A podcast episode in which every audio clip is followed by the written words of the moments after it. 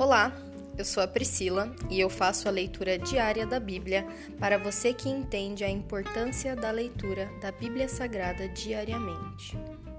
Que Deus esteja com todos.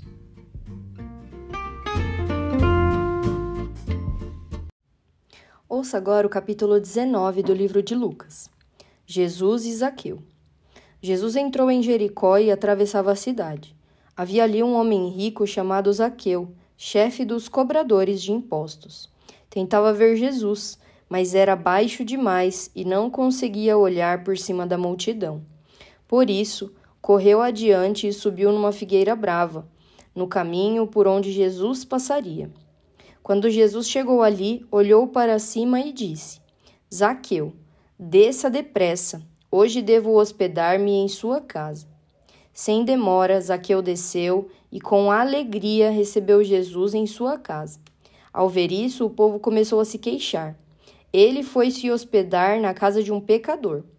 Enquanto isso, Zaqueu se levantou e disse: Senhor, darei metade das minhas riquezas aos pobres, e se explorei alguém na cobrança de impostos, devolverei quatro vezes mais.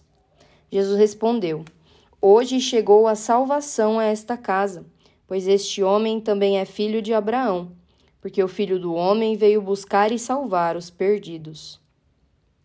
A parábola dos dez servos. A multidão estava atenta ao que Jesus dizia.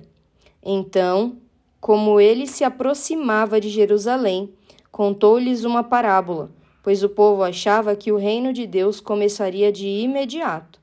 Disse ele: Um nobre foi chamado a um país distante para ser coroado rei e depois voltar.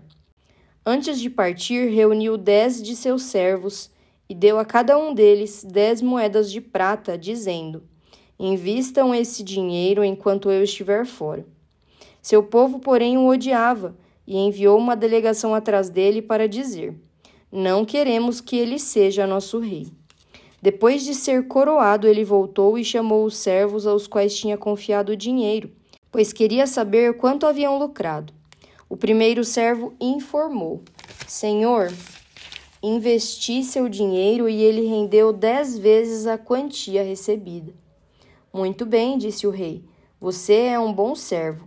Foi fiel no pouco que lhe confiei, e como recompensa governará dez cidades. O servo seguinte informou: Senhor, investi seu dinheiro e ele rendeu cinco vezes a quantia recebida. Muito bem, disse o rei, você governará cinco cidades. O terceiro servo, porém, trouxe de volta apenas a quantia recebida e disse: Senhor, escondi seu dinheiro para mantê-lo seguro. Tive medo, pois o Senhor é um homem severo. Toma o que não lhe pertence e colhe o que não plantou. Servo mau, exclamou o Senhor. Suas próprias palavras o condenam. Se você sabia que sou homem severo, que tomo o que não me pertence e colho o que não plantei, por que não depositou meu dinheiro? Pelo menos eu teria recebido os juros. Então, voltando-se para os outros que estavam ali perto, o rei ordenou: Tomem o dinheiro deste servo e deem ao que tem dez moedas. Mas, Senhor, disseram eles, ele já tem dez. Então o rei respondeu: Sim, ao que tem mais lhe será dado, mas do que nada tem, até o que tem lhe será tomado. E quanto a esses meus inimigos, que não queriam que eu fosse seu rei, tragam-nos aqui e executem-nos na minha presença. A entrada de Jesus em Jerusalém. Depois de contar essa história, Jesus prosseguiu rumo a Jerusalém. Quando chegou a Betfagé e Betânia, próximo ao Monte das Oliveiras, enviou dois de seus discípulos. Vão aquele povoado adiante, disse ele. Assim que entrarem, verão amarrado ali um jumentinho, no qual ninguém jamais montou. Desamarrem-no e tragam-no para cá. Se alguém perguntar: Por que estão soltando o jumentinho? Respondam apenas: O Senhor precisa dele. Eles foram e encontraram o jumentinho, exatamente como Jesus tinha dito. E enquanto o desamarravam, seus donos perguntaram: Por que estão soltando o jumentinho? Os discípulos responderam: O Senhor precisa dele. Então trouxeram o jumentinho e lançaram seus mantos sobre o animal, para que Jesus montasse nele. À medida que Jesus ia passando, as multidões espalhavam seus mantos ao longo do caminho diante dele. Quando ele chegou próximo à descida do Monte das Oliveiras, seus seguidores começaram a gritar e a cantar enquanto o acompanhavam, louvando a Deus por todos os milagres maravilhosos que tinham visto. Bendito é o Rei que vem em nome do Senhor, paz no céu e glória nas maiores alturas. Alguns dos fariseus que estavam entre a multidão disseram: Mestre, repreenda seus seguidores por dizerem estas coisas. Ele, porém, respondeu: Se eles se calarem, as próprias pedras clamarão. Jesus chora por Jerusalém. Quando Jesus se aproximou de Jerusalém e viu a cidade, começou a chorar. Como eu gostaria que você compreendesse o caminho para a paz, disse ele. Agora, porém, isso está oculto a seus olhos. Chegará o tempo em que seus inimigos construirão rampas para atacar seus muros e a rodearão e apertarão o cerco por todos os lados. Esmagarão você e seus filhos e não deixarão pedra sobre pedra, pois você não reconheceu que Deus a visitou. Jesus purifica o templo. Então Jesus entrou no templo e começou a expulsar os que ali vendiam, dizendo: As escrituras declaram, meu templo será casa de oração, mas vocês o transformaram num esconderijo de ladrões.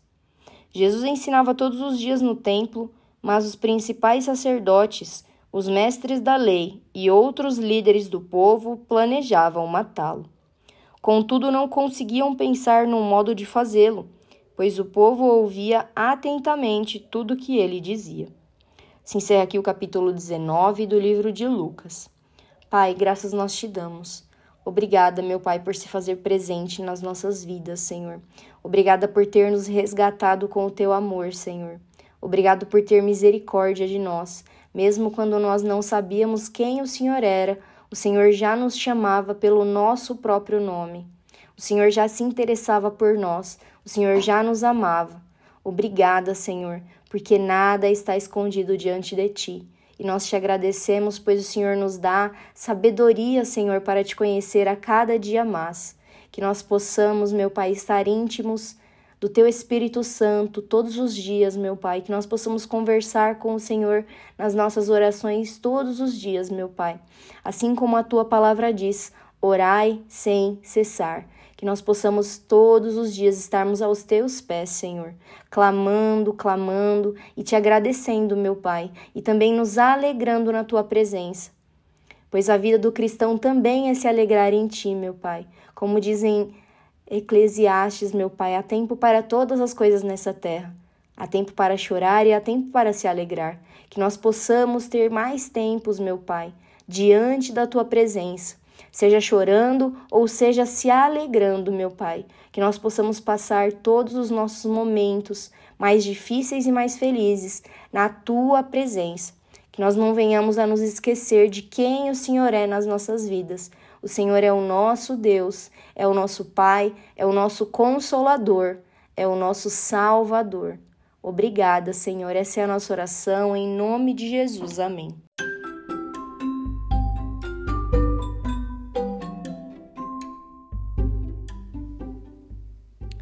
Você acabou de ouvir o Dalhe Bíblia, o podcast da tua leitura diária da Palavra do Senhor.